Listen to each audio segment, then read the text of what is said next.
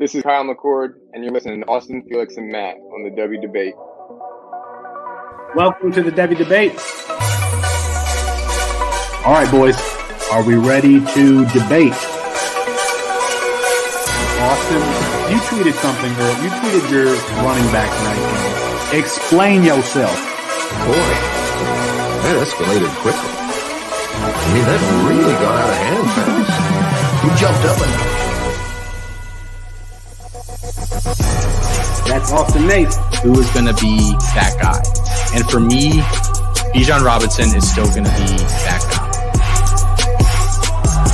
Back to the ground with Robinson, who spins and then tries to bounce it. A stiff arm, another one as he rides it, keeps his balance. They're going to say he stepped out, but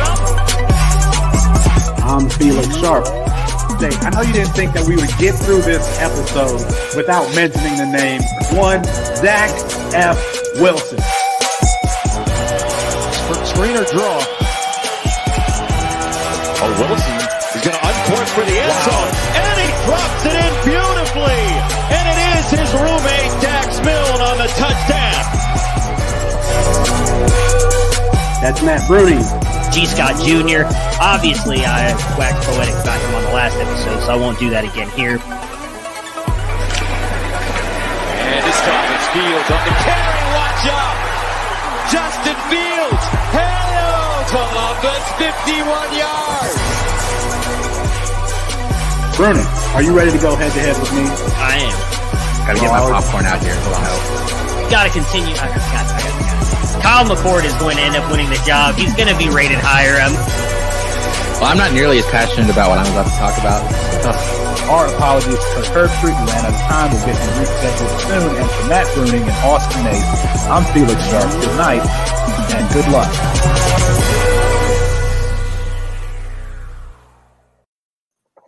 It's 9:42 Eastern Time. That means it's time for the Debbie Debate, brought to you by campus2canton.com.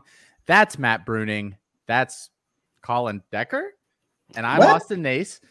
Felix, we could not put enough money together for his bail from this weekend at the Fantasy Football Expo, so you've got Colin for tonight. On tonight's show, what camp battles are already being decided? What the heck is going on in Nebraska? Why is Will Levis eating a banana like a crazy person? Will the Big Ten, Pac-12, and ACC alliance be good for college football? And who has the best team in the Debbie Debate Listener League? But first, some camp news. Let's chat some quarterback battles, guys. How's that sound? Sounds like fun. Perfect. All right. So the first one's not so fun. Mr. Jack Cohn.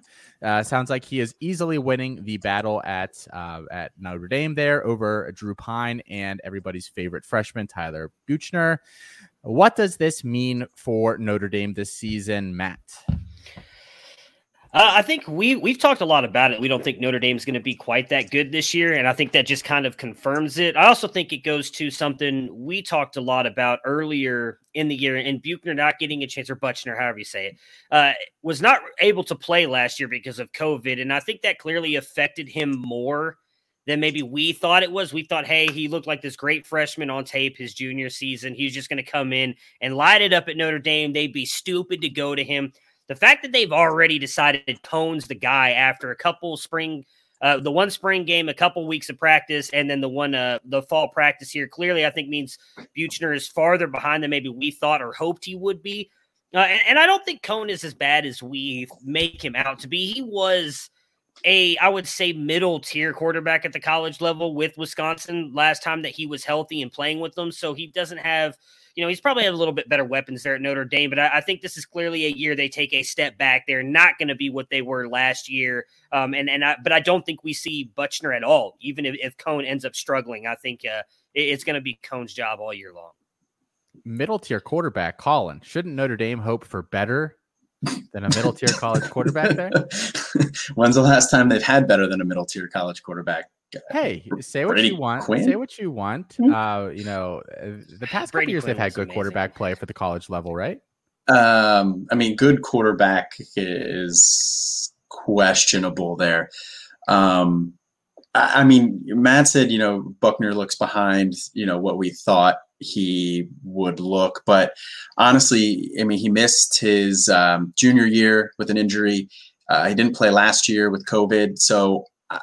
He missed his sophomore year with an injury, played his junior year, missed last year with California and COVID. So I wasn't expecting him to come in and look good at all. But Buchner was always a long-term play.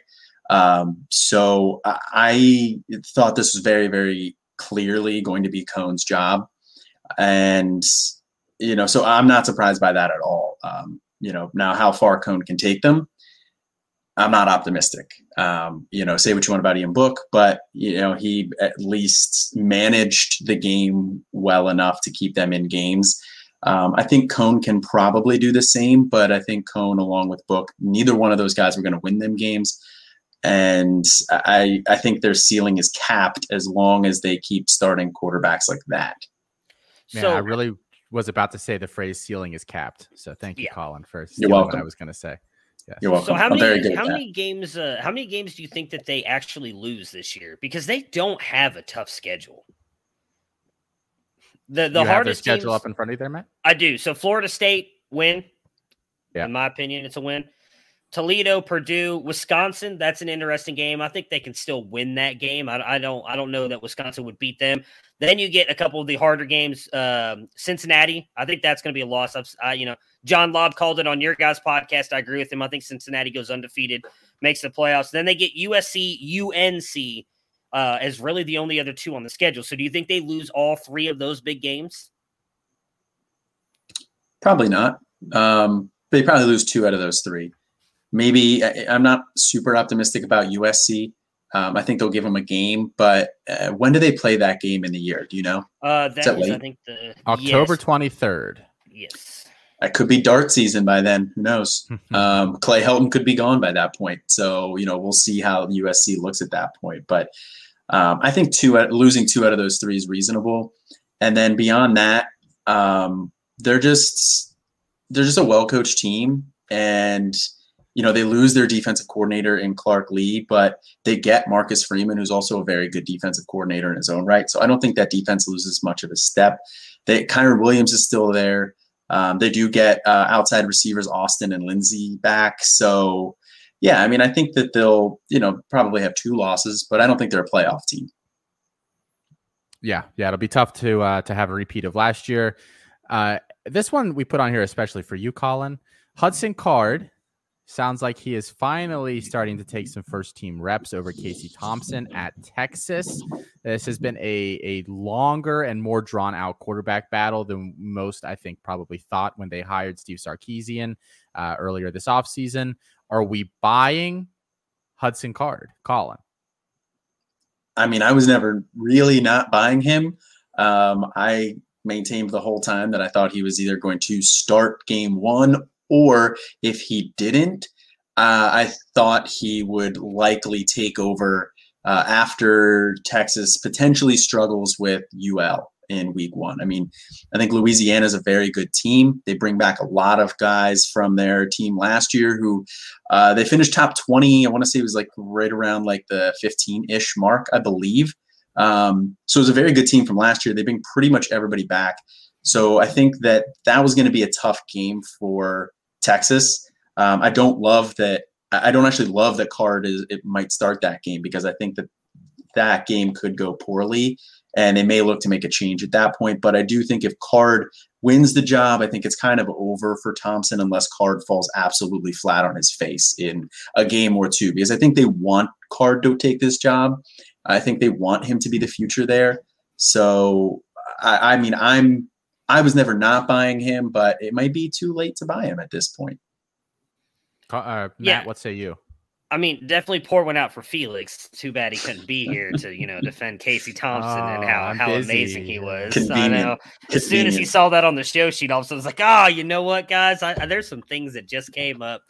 No, I find it very interesting. So they were talking. I was reading a lot of the stuff from I think it was on 247's Longhorn coverage stuff, saying that he just recently started taking more and more snaps with the ones over Casey Thompson, but that the locker room is quite divided by this, that there's a lot of guys who are on Casey Thompson's side and want to see him start based on what he did last year. And then there's some guys who are on Hudson Card's side.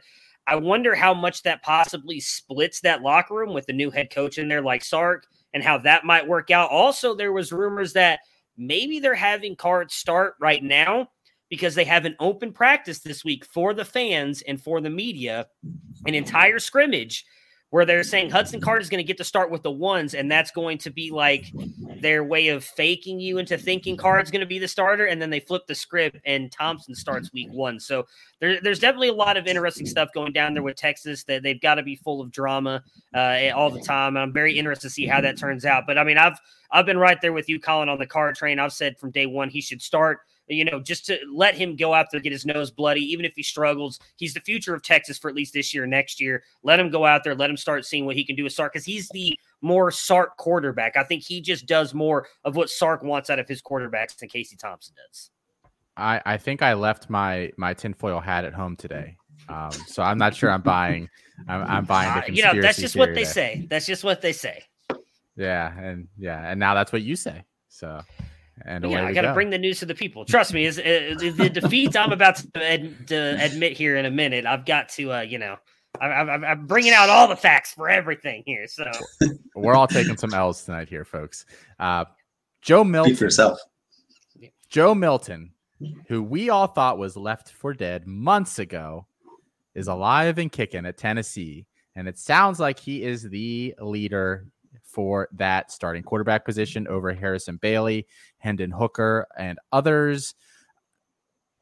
What do we do here, Colin? Do we care? Do we not care? Is this bad for Tennessee? Is it bad for any players that we might care about at Tennessee?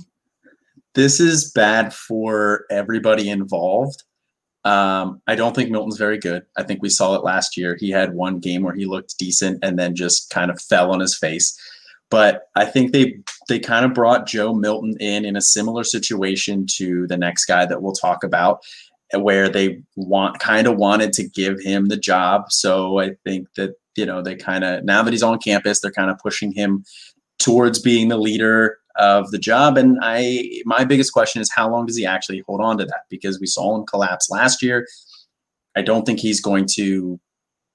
dramatically improved. So I think there's very likely he falls on his face again this year. And then at that point, my guess is they probably turn to Bailey. That's kind of who the fan base, at least from what I've been seeing, and I'm not like entrenched in Rocky Top here or anything, but it seems like the fan base kind of like is on Bailey. So that's probably the direction they'll go after Milton falls on his face. So I would probably go buy Bailey right now and then maybe buy some of those weapons in a week or two after Milton struggles early. Yeah, I haven't seen a collapse like Milton since that Atlanta Falcons Super Bowl. Matt, do you have any opinions on this? No, you're done talking. Matt, oh, man, that was just mean. So I hate to burst. I'm just crying here. Sorry. I just didn't want to see a grown man cry. I hate to burst Colin's bubble here, but according to 247 Sports, Hooker is actually the number 2 right now for Tennessee. It's not bursting my bubble. Well, no, it's even more surprising because like Bailey has been like this supposed savior of this school for the past year. And it looks like he's going to get passed over. Now, how much of that is the new coaching staff and everything coming in there? You know, I agree with what Colin said on Milton. I don't expect much out of him. I think Kyle Francis was the one, I can't remember who tweeted out the picture of him and said, man, this dude looks great. And then Kyle Francis was like, yeah, he looks great in that pose, but let's see if he can actually complete a pass or something. It was a hilarious comment to the tweet that was put out there. But I'm with you. I think he's obvious. I don't think he's going to do much there for Tennessee. So then if Hooker goes out there, is he able to keep that starting job long enough to then keep Bailey at bay for another year? And if that happens, does Bailey transfer? Does he stay there? Because I think Hooker's a super senior, right? Or COVID senior. He can't stay after this year. Is that correct?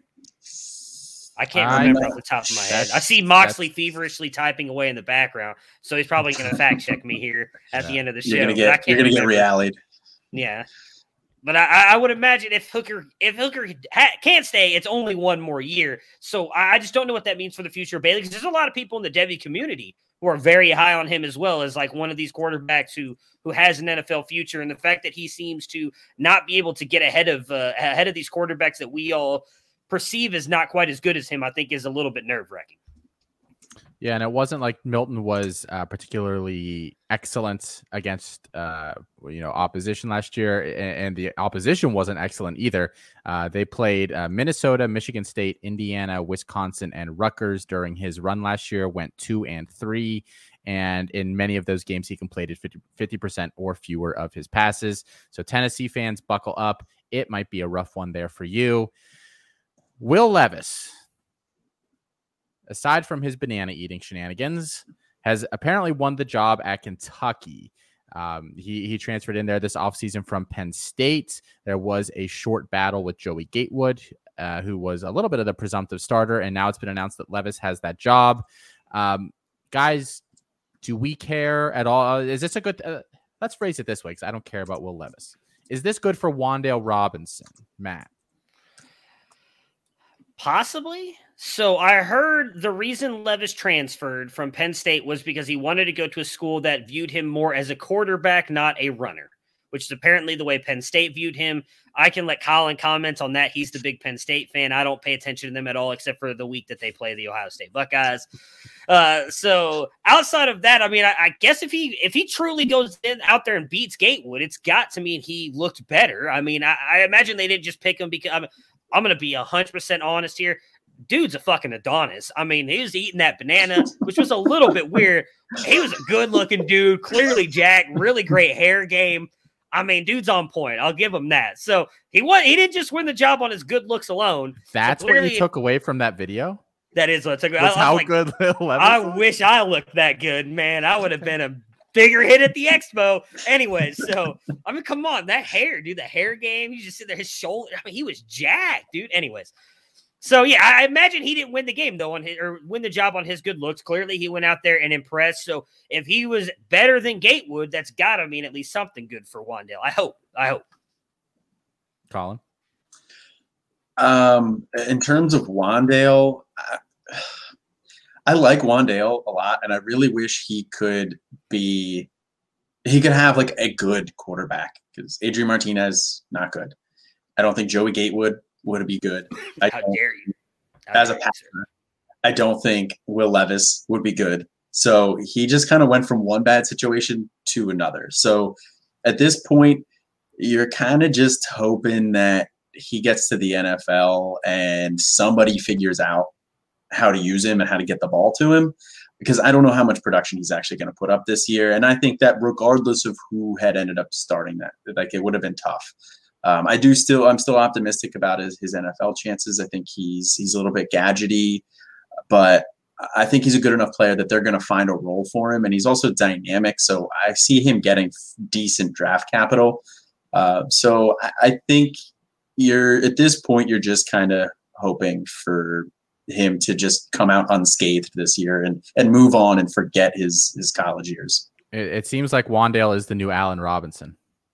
Same last name there. Maybe they're long lost brothers that you just can't find themselves a quarterback worth anything. We hope Allen Robinson found his this offseason. I'm sure Wan'Dale's is still Andy Dalton. The perfect quarterback for Wan'Dale Robinson is out there somewhere. Andy Dalton sure as hell thinks so by his comments, but no, I'm talking about Justin Fields. Yeah. All right. Final piece of news here, Matt. We're gonna come to you first on this one, buddy. Yay. CJ Stroud, everybody's favorite Ohio State quarterback, has all but been named the Buckeye starter there. A lot of the local guys have said that he's really starting to pull away there. Obviously, a lot of other big names in that quarterback room. For anybody that this is their first time listening to the show, we have Mr. Quinn Ewers, the number one quarterback in this year's class there. We have Kyle McCord, one of the top guys in this past class, and a friend of the show, someone we had on the show. Jack Miller, who somehow gets lost in all of this, but a 4-star in his own right. But Stroud has the job. Matt, do you have like a video or something here prepped that we aren't aware of? No, I thought about it, but once Felix I knew wasn't going to be on the show, I realized I didn't have to play a video because it would have just been insufferable listening to him not shut up for 5 minutes. So that's one reason why I'm glad he didn't make it on the show today. No, I'll send out a tweet when it's official just to respect my privacy. I'm probably going to take a couple days off Twitter just to, because I don't want to see my mentions.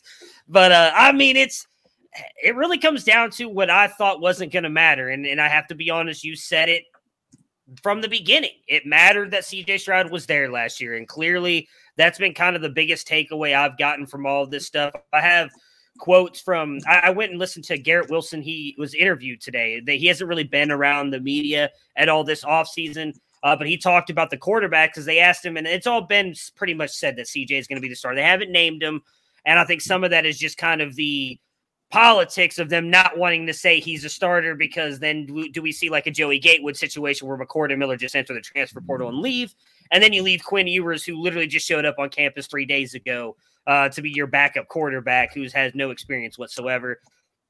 But he compared CJ to Russell Wilson in the way he throws the ball, especially the deep ball. I just said it's a very catchable ball. I thought this just speaks so much to Jack Miller, which I know, right? Which I thought was just funny. It's one of those try-hard quotes, right? He's like, so Jack Miller, he's just that dude that's always out there keeping the energy. He's always running around. He's going to keep you laughing. He throws darts and stuff like that. Yeah, we love all three of the quarterbacks. That's all he had to say about Miller, which I kind of felt bad because he's definitely seems to be the guy that's left out. But this is the one, and again, I know I fully admit I'm a Kyle McCord homer, but I this meant a lot, and this is why I'm really interested to see what happens with this kid's future. Is he said, Kyle is the hardest working quarterback I've ever met. From the day he walked in, he's had a huge impact on getting us all out on the field, getting us to go throw the ball even when we didn't want to. That's something that can't be understated regardless of what happens because Kyle is my guy. I absolutely love him. He didn't have to say that stuff. So I think that just goes to, you know, Austin, you've talked a lot about how you like Kyle McCord. You think he's one of the better quarterbacks in this past freshman class. It's going to be very interesting to see where he goes because I don't have any doubt in my mind he's going to have a little chip on his shoulder. I wouldn't even say a little. He's going to have a massive chip on his shoulder. And if he ends up going to another team, I think it's going to work out very good for them to get a guy like that. But it definitely seems like CJ is going to be the guy. And we'll see what happens. Obviously, I don't think that they pull him if he starts playing bad. The only way I think he loses that job at this point is if he gets injured. That quote was very much Ryan Day saying, Kyle, please don't leave. Right? No, that wasn't Kyle. That was Garrett Wilson. That was Garrett Wilson's quote. Yeah. Okay. Garrett was – so he hasn't been in front of the media at all because he's been dealing with an injury. And today was the first day he actually got a chance to talk to the media, and they asked him about the quarters. He mentioned Quinn too, but it was just the – I mean, I don't know much about him. He just showed up really quiet on the field, but a pretty cool dude in the locker room. That's all he said about him. So he descended from the sky, and he was here. With his luscious flow. Yes. Colin, do you have any thoughts on that situation before we hop into some different topics here?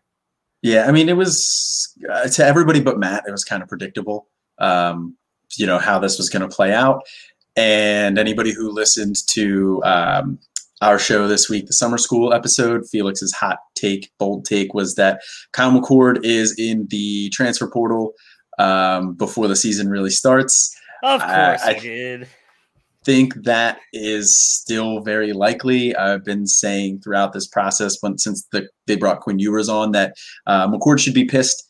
He should absolutely be pissed off. He was disrespected here, I think. You know, and it's not all Ohio State's fault that Quinn Ewers is on campus. I think a lot of that probably initiated with Quinn Ewers kind of exploring that. But, you know, Ryan Day still could have, you know, maybe cooled it off a little bit. But didn't he? I'm assuming he was, you know, gung-ho to get him on campus. And, you know, Kyle McCord's left out in the cold now. So he definitely needs to transfer somewhere. I think this is a good buying opportunity, though, for Kyle McCord in C2C or Devy leagues. So Austin, yeah, yes, you willing to move Kyle McCord? He's not gonna be the starter anymore. My fingers are still crossed that Mr. McCord is very homesick. Ohio is just not the same as Pennsylvania. I've always said that. Now that I've been in Ohio, I can finally say that.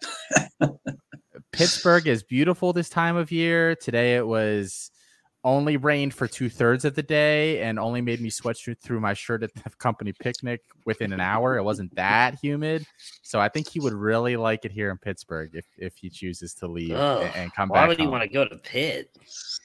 Like, I could see Penn State. Then you got Drew Aller coming next year. But look, I'll be honest. I'm going to say it again. And Matt Wispay, when you listen to this, I hope wherever he goes, he comes back and he throws it back in Ohio State's face. That's a perfect final word there, because we're going to hold you to that. All righty. Some interesting news coming out of Nebraska here over the past 24 hours or so. It is being alleged that two different violations going on there. The first, that Nebraska has been improperly using their analysts that are on the coaching staff there. There are some different restrictions there in terms of what they can and cannot do, especially as it relates with recruiting. And it sounds like they have possibly violated those rules. And then the other, which I think is probably a little bit of a bigger deal, holding practices or holding workouts off campus last year so they could not be detected by the administration there at the school, and then obviously beyond that, possibly the NCAA as well. So I've heard some interesting theories on this one. We're gonna go conspiracy theory diving here, like Matt did earlier. That Scott Frost, it cost, I believe, $20 million to fire him at this point, if there is no cause to do so. And now there might be some cause. So do we think that Nebraska is trying to hide behind this investigation to get rid of Coach Frost? Colin? I don't think they're hiding behind it right now. I think they are going to hide behind it. But I think that right now they're just kind of in a wait and see mode. It wouldn't make any sense to fire Frost now, like right before the season starts. So, you know, I think he's safe for at least most of this year. And Nebraska has a fairly soft start to the schedule. I think they get Illinois in week 1, which is pretty soft. Their non-con's pretty soft as well. So I think that there's a decent chance that they have a solid start to the year, and, you know, it'll probably tail off at the end of the year. So, you know, I don't know if Frost makes it all the way through the year, but I don't think he gets fired at the beginning of the year here. But if he doesn't at least take him to a bowl game, I think they could very easily fire him with cause after this. And I'm sure it'll go to litigation or whatever, and they'll pay some sort of a buyout, but it won't be the $20 million that they would have paid before. Yeah, I 100% agree with Colin. I mean, so it's Illinois, Fordham, Buffalo. Then they get the game against Oklahoma, which will be a loss. Then Michigan State, you got Northwestern, Michigan, Minnesota, Purdue. All those are winnable games. They're not going to beat Ohio State, and then you get Wisconsin and Iowa. So there's a realistic shot that they only lose maybe 3-4 games, which means they get into a bowl game. So I'm with Colin. I think if this season doesn't go well, they are 100% going to use this to fire him with cause and just go to him and be like, hey, look, you know, you're the prodigal son. You were with Nebraska back in the day. You came back. You were going to try and take us to a playoffs. It didn't quite work out. We're going to let you go, but hey, let's figure out what buyout works well for you, and let's leave on good terms. Supposedly, supposedly this investigation has been going on for a year, so I can't imagine that it's just going to end here in the next couple of weeks. I think it's definitely going to drag on the rest of the season, and it's going to coincidentally depend on how well Nebraska does. But I agree with what Moxley pointed out, that Frost equals Jeremy Pruitt. It's exactly what happened there in Tennessee. And I think clearly what Colin said, based on how Nebraska does this year, will be based on what happens with Frost at the end of the season. Frost's big problem is that he never found his quarterback there. Yeah. I'm already talking about him like he's gone. I don't want to, because I think they haven't developed anybody though, have they? I think there's less of a chance that he's gone than you guys are insinuating. I think if they make a bowl game, he stays. That's pretty low bar for a fan base that thinks they're a lot more than that at this point. And I'm not going to comment whether that's the same way. I mean, Michigan thinks there's something, and they can't even make bowl games either. So I love that Felix is not here, and all of a sudden it's just open season on him as his absence. But he's never found his quarterback, and I think that has really. His offense is very quarterback driven. You know, the running back really doesn't matter for him. He'll rotate whoever in there. And they've had some big athletic guys, but they haven't had anybody to get them the ball. I think that ultimately, if he is to leave, that is ultimately going to be his downfall. He's going to send anonymous hate emails to Adrian Martinez for the rest of his life, because Martinez is really the reason why he's potentially gone. Anybody else have anything to say on that particular topic? No. Okay. Final topic here before we talk a little bit about some of these C2C rosters. And this is actually a really interesting question. I'm interested to hear what you guys say. There is an alliance forming. The biggest alliance since world. No, we're not going to go there. Between the Power Five conferences that are not the SEC, it's supposedly going to be ACC, Big Ten, Pac-12 are all looking to enter some sort of a TV/scheduling deal that would see them combat some of the marquee matchups that you'll see down in the SEC this year, especially once Texas and Oklahoma have made their move over there. Is this a good thing for college football? I'll start off with that question. Yes, I think so. Okay. So obviously I think this is this does happen, especially with Texas and Oklahoma going to the SEC. That puts them at 16 schools now, if I'm remembering correctly. They're going to be the big dogs. And I know a lot of people keep saying that this kind of puts the 12-team playoff on hold because that gives the SEC a better chance of getting more teams in the 14. But I actually don't see that, because if Oklahoma can't go out and win their conference and beat Alabama, they're not getting in, or Texas is not getting, or Georgia. Like, you're only going to get two SEC teams into the playoffs in the 14 anyways. If that, you're still not going to get that in every single year. Go ahead, sorry. But what about the new proposed playoff that sounded like it wasn't, basically a done deal? The 12-team one. Yeah, So that's what I was getting to. So I think that's why they are doing that, is because now all the talk was with the SEC doing this kind of negotiating with Oklahoma and Texas behind everyone else's back, right? Like, hey, well, let's do this 12-team playoff. And then as soon as it's, hey, this is pretty much a done deal, we're waiting on ESPN. And all of a sudden, hey, here come Texas and Oklahoma to the SEC to now give them like six teams in the playoffs every year. Putting these three conferences together and having probably what I would think is going to be some kind of the best teams playing each other throughout the year is going to help boost them, I think, over the SEC. Because you'll have Big Ten, they pretty much are Big Ten East. The Big Ten East, like, playing the Pac-12 East or whatever, and then the Big Ten West is playing the SEC, whatever, and they mix and match so that the best teams are playing each other, which is why I think it is better for college football, because now you're going to see games like Ohio State, Oregon happening more often, where I don't even remember the last time Ohio State played Oregon outside of the national championship game. We get it this year, but if those three teams combine, now you're going to see Ohio State, Clemson play each other more often than just the playoffs. You could get that every other year or every 3 years. So I think having all those big teams like Wisconsin, Clemson, while I think Clemson would win the game, that'd be a fun game to watch. I think that'd be a really good game. USC versus Michigan, if they ever get good again. Like, seeing these Boston College right now, they've been pretty good the past couple of years. Seeing them go up against a Wisconsin or an Oregon, USC, like seeing all these teams that we don't really get to see face off against each other now playing each other every year and finding ways to do like they do in basketball, the Big Ten Pac-12 Challenge or the Big Ten ACC Challenge, and having to go back and forth to kind of help boost their ratings and make their schedules look better, I think is going to help them end up getting more teams into the playoffs than the SEC, because they might move away from playing some of those SEC teams during the year, so that all the SEC has is to beat up on themselves and the middle conference teams. Yeah, I think that this is going to be good for college football for most, pretty much for all the reasons Matt said there. But I think this was something that those conferences kind of had to do, because with the SEC getting Texas and Oklahoma, I mean, the SEC was already kind of the gold standard as far as conferences go. Then you add two blue blood programs, two high earning schools, they'll bring in a lot of TV ratings. It was really going to be dominant as far as the SEC goes, and ESPN, kind of has them, locked up a little bit there. So those were going to be all the games that you see. Now, Fox is the Big 12.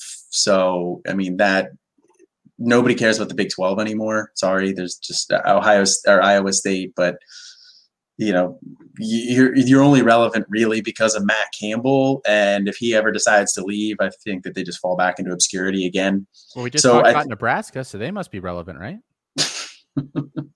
What's so funny? I don't get it. So I think that the Big Ten and the Pac-12 had to do something It's an interesting choice that they brought in. It's the AAC, right? Or no, it's the ACC. ACC, yeah. ACC, yeah. So all three of them, they kind of had to do something. So I like the alliance where, you know, they'll bring in, you know, scheduling, and they'll do something like Matt said with, like, you know, Big Ten ACC crossover or, you know, something like that. So they'll get some of their big teams playing each other. They'll get some ratings. They'll get some more TV money. As far as the playoff goes now, I mean, wasn't the proposal that, you know, it was going to be like the Power Five conferences all got their champion in? Wasn't that kind of how they were leaning it? I believe it was 12 teams, the top five Power Five champions, plus I think the highest ranked G5 conference champion, and six at large, and then six at larges, I believe, was how it was laid out. Yeah, you can't do that anymore with the way the Big 12 looks. You can't give the Big 12 an automatic bid. That team's probably going to get wiped. I mean, the AAC is almost as good as the Big 12 with, you know, who they have there now, I think. So I think they had to put that on hold and they have to restructure it. So I think you might see the 14 playoff last a little bit longer. So I think that's actually going to hurt the SEC in the short term here. That literally just involves crossing one line off the proposal, right? Like just taking a pen and drawing through it. Steve, but I think if they take like a Cincinnati, UCF, Memphis, I mean, I know they're not great teams, but if they put those guys in the Big 12, I still think the winner of that will get a bid. I mean, Cincinnati has been a good team. UCF, I mean, I know they're not the same as when if you combine them, I think, but I was talking more separate. I think they will. There's no way I don't think the Big 12 is just going to fold completely. I think they're going to add somebody who I don't know. If they go out and add like a Tulane and Houston, then yeah, I kind of agree with you there. But if they're able to get like a Cincinnati or a UCF to come in there and then even add two more teams from what is it, the AAC, then I do think that they'll still keep them as part of the Power Five. Hey, whoever wins this gets that automatic bid. It's definitely an interesting. I don't know exactly how they'll play this out. Does this if they make this move, and let's assume that maybe there's like two crossovers a year. Like, you know, one of you just mentioned the kind of how basketball does where you have like the ACC versus Big Ten showdown or whatever. Say like they do that twice between the three, like a triangle, and you know, they kind of match up like that. Does that schedule then put them over the SEC teams, do you think? Depending. So I think it depends on how they schedule it. Okay. So like I was looking at it as, and I want to say it was, I want to say it was the Cover 3 that was talking about this as well. If they do it the way that, like I used earlier, Big Ten East, say plays, I can't remember what the divisions are in the Pac-12. Is it the South and North, South? South. Okay. So say that they play the South this, but then the other game is the ACC, whatever. So say Ohio State ends up getting USC and Boston, well, Boston College has been good the past couple years, Boston College or whatever. There's really only ever Clemson in that anyways, but I do think that helps because you're getting top, especially if USC ever returns. I think that helps compared to what's Oklahoma really going to get every year, like Georgia. I mean, they'll still probably play Texas, but I don't think they're going to have that many high-end games either. They don't always cross-play each other all year long, right? Like, you don't always get Alabama, Georgia every single year. Some years you don't get that till the SEC championship. So they're not going to play each other every single year, where if you get Ohio State's always going up against one of – if they schedule it to where, hey, our top-tier teams, whatever, whoever it is that year in the rankings, like you schedule it out, they're going to play October 23rd this year. And it's going to be based on when the season starts going. You see the rankings come out, and this year it's Stanford takes a leap up like they did a couple years ago. Okay, Ohio State's sitting at the top of the conference. They're going to play Stanford this year because they're already in the top 15. I think that does help them because then you're getting all those top matchups, and we see that matters to the committees when you go out there and you beat those higher-ranked teams. So if Alabama goes out there and they only beat Oklahoma before they play Georgia in the championship game, but Ohio State's going out there and they beat Clemson and Stanford and win the Big Ten championship, I think that jumps them over an Alabama or Georgia who only has played two teams at that point. I think you're just kind of discounting the strength of the SEC there. I mean, you know, you said Alabama only plays Georgia or only plays Oklahoma, but what about LSU? What about Auburn? What about A&M? Like, those are all going to be teams that the committee is going to view highly. I mean, they already do. They already kind of view SEC wins over you know, intra-conference opponents a little bit higher than the other conferences. So I think that the SEC is still going to have the advantage in terms of the eye test, you know, by the committee. But I think this helps narrow the gap at least. Yeah, I think that's all fair. I don't know if I have an opinion on it one way or the other. I think it'll be difficult to do it the way you want to do it, Matt, with scheduling and people buying tickets ahead of time. That's always why some of those, you know, last minute or even, you know, halfway through the year decisions can be kind of difficult. So they would have to kind of come up with a creative solution for that. But I think it would be an intriguing option for them, both from a money perspective. I think they got really creative here. They really, really did, without a lot of options and without, you know, I think they all probably sat there like in the office where they all like are pointing at each other with the guns, like who's going to steal who's guys. And someone said, wait a minute, what? None of us have to steal anybody. We can kind of come to this other conclusion and everybody can kind of win. So should be really, really interesting. Any final thoughts there, guys, before we move on to the last little piece of the show here tonight? Nope. All right. So I'm going to kick this over to you, Matt, because you have a lot more of an idea of what's going on with this than I do. Yes. I'm just here to look pretty and talk funny. So, and I did both those things already. So Alfred, I'm not going to go. He sent me like a whole, so we're going to break down. We did a Debbie Debate Listener League here. And I asked Colin and Alfred, whose opinions I respect, to kind of grade the teams and not know. I blocked out the names, so they did not know whose team was what. So I didn't see. So Colin didn't purposely rate Austin's team horrible just to kind of get at him on the show. And same thing with Alfred. However, Alfred went more in depth on how he decided to grade teams and actually grading the teams. I don't really want to read through the like 6 paragraphs of how he decided to rate the teams, but pretty much it came down to a grading system of all around all stars, future stars, wild cards, CFB only, and just meh. So I want to go with Colin. I'm going to ask you, because I'm curious to see if you two have the same top team. What is the top team for you that you graded out of the 14 teams? There were a couple teams that I did really like a lot. But I think overall the top team for me was team 8. The QB room was a little shallow, but I think there's enough of some NFL potential with Haynes King, Michael Penix, their potential. Wow. Grant Wells is an outside shot. No, it's not yours. And if Spencer Sanders returns to form, he could be a serviceable like college option too. So you get a little bit of that there. But besides that, I think this RB room is the second favorite that I have. I'm not going to say whose is first yet. We'll wait till those breakdowns.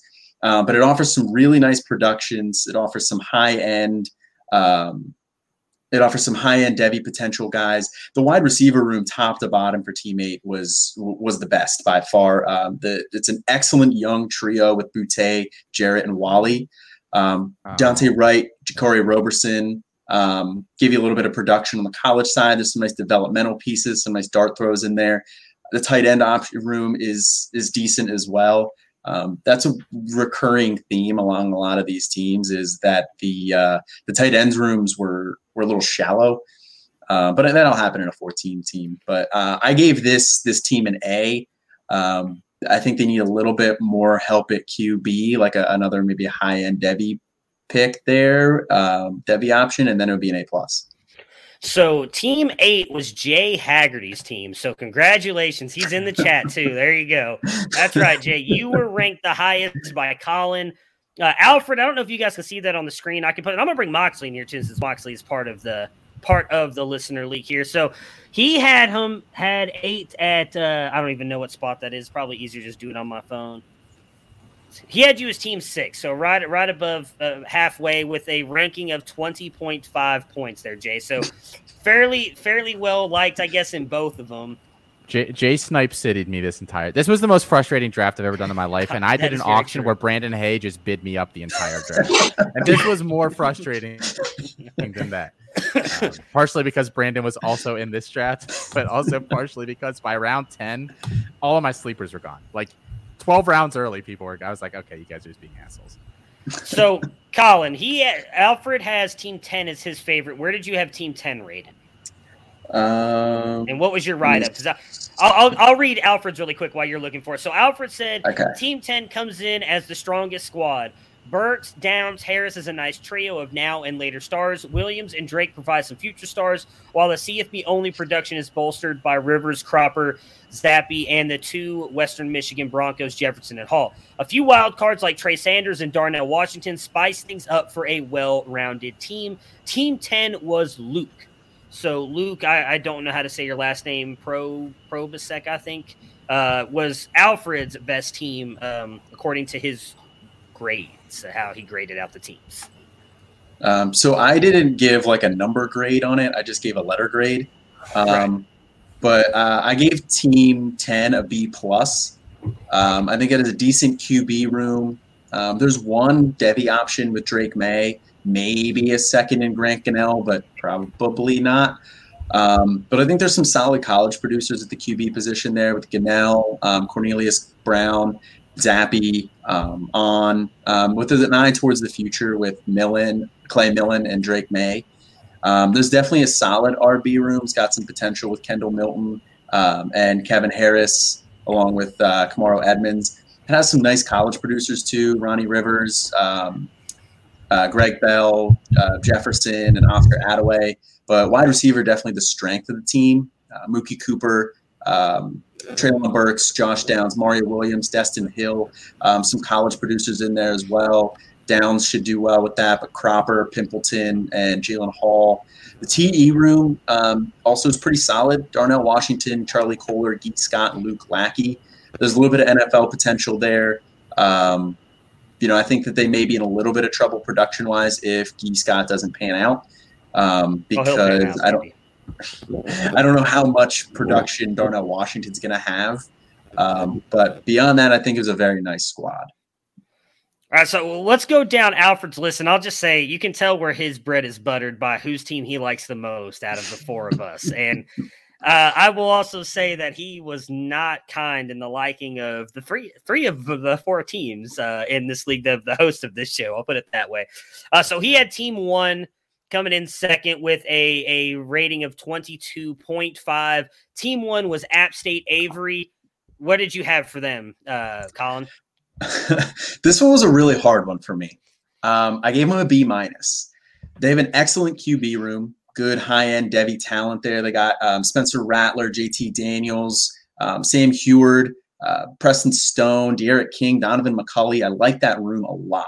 It's a little light on immediate college production, but Rattler and King should give you some solid weeks. But, man, that RB room was rough. It was rough. There's not one option in that room I would feel good starting in college or translating to the NFL, with Evan Pryor being the possible exception there. There's not a lot of college production there either. So that's that room is tough. The wide receiver room is really nice from a Devy perspective, though. They got Mims, Guy Hall, Anais Smith, Quentin Johnson, Deion Smith, Leary. So they got a lot of really nice Devy options there. Not a ton of college producers, but that's okay. It depends on kind of where you're going with that team. It seems like they may be skewed a little more Devy heavy. I was also counting Gilbert as a tight end for now, but that's a pretty strong room. Even without Gilbert at tight end, they got Will Mallory and they got Ruckert. They'll probably need to add a piece because I think both of those guys leave, but you can kind of figure out the tight end position a little bit later. This team would be significantly higher if that RB room wasn't so bad. So what team did you think was Moxley's? I asked you guys to team 3. Okay, so yeah, you not a question. That right. That is team 3. Yeah. And team 3 is Moxley, who finishes third in Alfred's rankings as well with the 22.5. He did not put a write-up on here for team 3. So go ahead and give us a breakdown on Moxley's. He was ranked the highest out of the four hosts. So you guys know who was liked the most out of the four of us by you two. Yeah, I said I was very confident this is Moxley's team. There's several classic Mox specials on here. Buchner, Dwayne McBride, Day-Day Hunter, Cameron Ross. Those last two really sealed it for me. Yeah. I think this is a solid QB room. A nice mix of Devy talent and college production here. You know, you get DTR, you get Brandon Armstrong. Emory Jones should at least give you some production there on the ground. Siobhan Cordero as well. Then you got Buchner, Jalen Milroe, Kyron Drones, Carlos Del Rio as some potential options for the future. Sean Chambers there too. So, I mean, he's more running back than quarterback at this point, but should give you some nice production. The running back room is definitely geared more towards college production besides Bijan, obviously. I'm hoping the NFL side is young because I don't think there's a ton of help on the horizon, again, besides Bijan. They have Bijan, then they have Dwayne McBride, Phil Maffa, Kevin Marks, Lou Nichols, Bryant Kobach, Devin Coates. So they got some good options there. They should get a lot of production out of that crew. The wide receiver room is a little bit more on the opposite side of that, where I feel like they started Devy early, Troy Franklin, Chris Hilton, Bo Collins, and then the three of the first four wide receivers off the board. But they do go with some college guys late. You got Rucker, you got Jeff Foreman, Elijah Cooks, Hassan Beydoun. I like the double tap of the Arkansas State guys. One of those guys should be a very high-end producer, and I think the other one's going to be still pretty solid. Justin Hall's in that room too. The tight end room, it's hard to get better than that. I mean, that tight end room is excellent. Yeah, Michael Mayer and Jalen Weidemeyer. Peyton Hendershot also very nice. It's a little thin. I mean, those are the only three there. You know, Weidemeyer probably gone after this year. Hendershot probably gone after this year. You could figure it out later. Thanks, Kevin. But yeah, no, I think overall this is a really nice team. I gave it a B+. I can work with that. That's how I got through school. All right, so Colin, before we continue, who did you guess was Austin's team? So without a doubt, Team 2. Has his fingerprints all over it. Okay. What about Felix? But the hypocrisy of the Brew McCoy pick made me question it for a second. Round like 20-something, he was sitting there. I had to do it. All right. So what did you think for Felix? I'm pretty sure. Let me see. I wasn't super confident on this one. About 70% sure he's Team 6. It has enough classic Felix players that it made me lean in that direction. And then what about my team? Your team. What team was that? I want to say yours was the one I felt the least confident about. I went with Team 12 because it had a couple key map players, but those guys are also just like pretty good players in general. So I've always said Matt likes good players. So team, you nailed all three of them, by the way. So if you guys are looking at the score here, you can see how well Alfred liked Austin and Felix on my team. We're in the bottom 4. So, all right, well, let's continue. We'll keep with Alfred's, and then I'll let you give like your rankings from at the bottom down once we get to them. But Team 4 he had as the fourth team here, which was Brandon's team. So hey, Brandon Hapey comes in at 4 here with the 22.5. What was your thoughts on Brandon's team? You said that was Team 4? Yeah. The QB room is okay. It's a little more college producer heavy. I like that he double tapped the Texas Tech QBs. So, I mean, he gets that production from that offense. He gets Shuck, who I don't love, but then when Shuck goes, he'll get Morton. And he has Ellaby too. So I like that. The running back room was really nice. Bam Knight, Austin Jones, Mo Ibrahim, Letty Brown, Ty Chandler, and Caleb Hood. So he double tapped the UNC running backs too. I think it has a pretty good mix there of like guys who will produce and then some NFL potential. I don't think it has a high end Debbie talent. Like that's kind of what it's lacking. Bam Knight, Mo Ibrahim, Austin Jones, those guys, Ty Chandler, those guys will have a role, but I don't know how successful they'll be in the NFL. I don't know how much you're going to want to start them week in and week out. Wide receiver room, nice mix as well. Definitely this was like the focus of the team, I think. Garrett Wilson, David Bell, Ja'Cory Brooks, like hard to argue with that trio. Calvin Austin, also very nice. Marion Brown. And then they get a nice mix of some guys late who can produce. Torrey Horton, you know, maybe more of the next year, but I think he'll still be a productive guy. Rashee Rice, Jaden Blue. So I liked the wide receiver room. The tight end room confused me a lot. Is it one tight end? Yes, just one. Yeah. It's Cole Turner, which is really nice, but you got one tight end. That's it.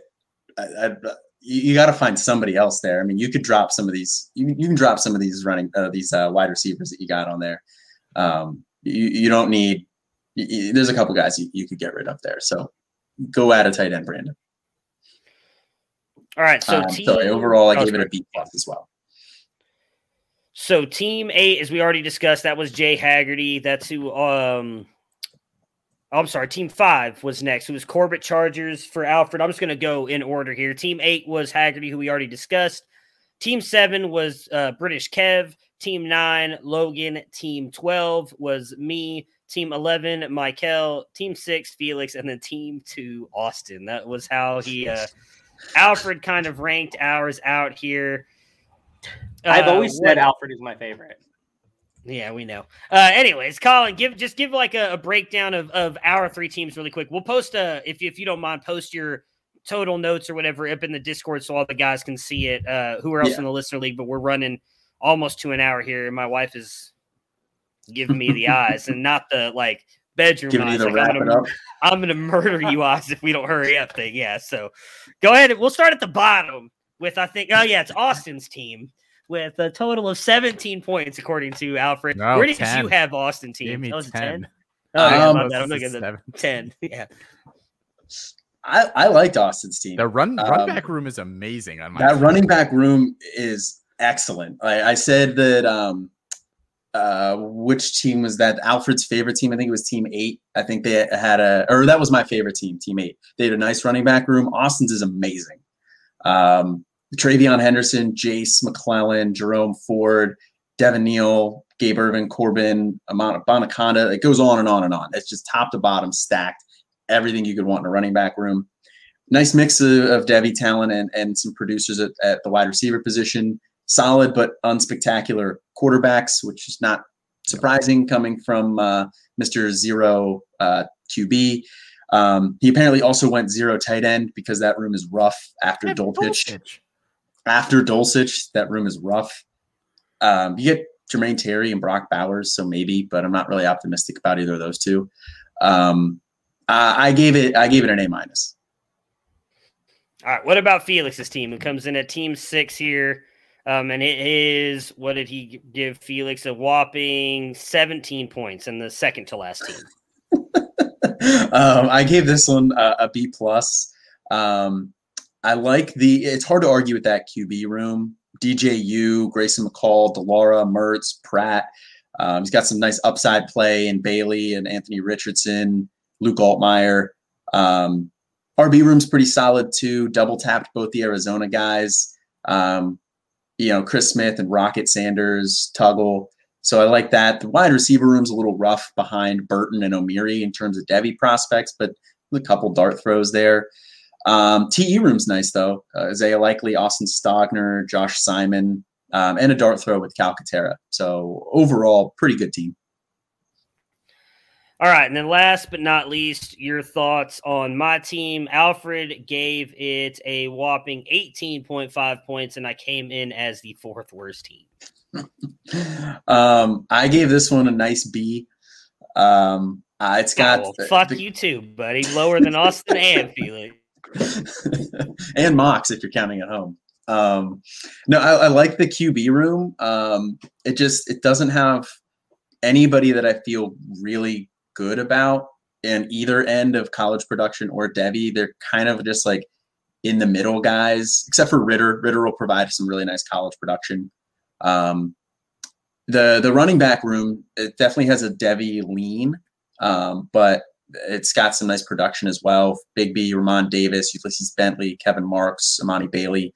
Wide receiver room definitely went very Debbie heavy here. I mean, there's definitely some guys who will give you a little bit of production, but with Olave, Igbuka, McMillan, Gary Bryant, definitely leaned more towards the Devy aspect there. And tight end, this might be the weakest tight end room outside of Brandon, who only had one. Jake Ferguson from Wisconsin is okay. Malcolm Epps, eh. The tight end room leaves a lot to be desired there. Yeah, I wasn't really thrilled with any of the guys there. I'm not even sure who the last tight end was I drafted. I just grabbed a dude. So. Christian Trahan? I don't even know who that is either.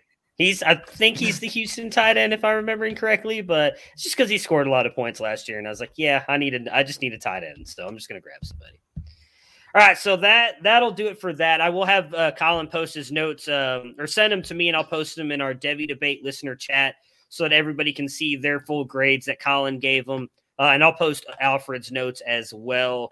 But clearly they liked most of the listeners' teams more than the three of ours. Well, I mean, except for mine, I guess. They liked everybody else's. So that does it for that, though. You didn't have my worst grade. Well, that was second worst.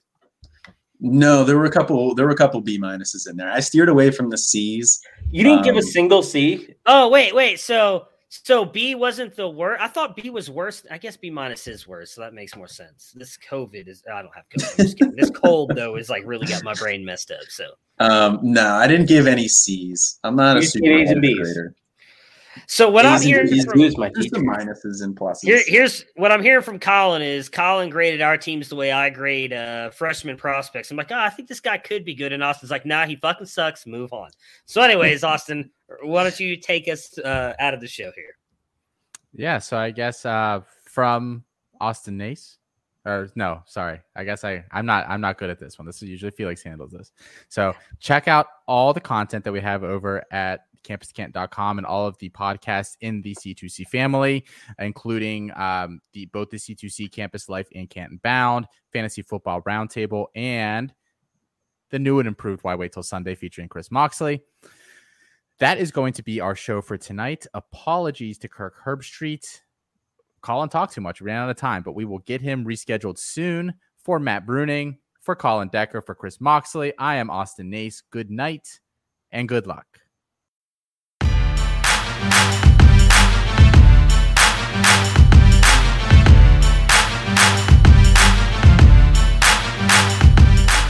Side of the field, intercepted by Eli Apple at the 25, and Apple will go to the ground at the 32, and that's it. Ohio State national champions for the 8th time as they defeat Oregon 42-20. Here's Tua, stepping back, loads up, looks long, throws, end zone, touchdown, Alabama! Devontae Smith, touchdown, Alabama! And the Crimson Tide has once again ascended to the top of the college football mountain. Their 5th national championship in 9 years, their 17th overall. And for Coach Smith... Watson takes a snap, rolls right, looks in the end zone. Hunter Renfrow caught it! Touchdown! With a second left, Watson hits Renfrow, and Clemson grabs a 34-31 lead and is 1 second away from the second national championship in school history. Hill. Just in front of his end zone, has a man out there, it is Ranger, and he's off to the races, nobody will catch him!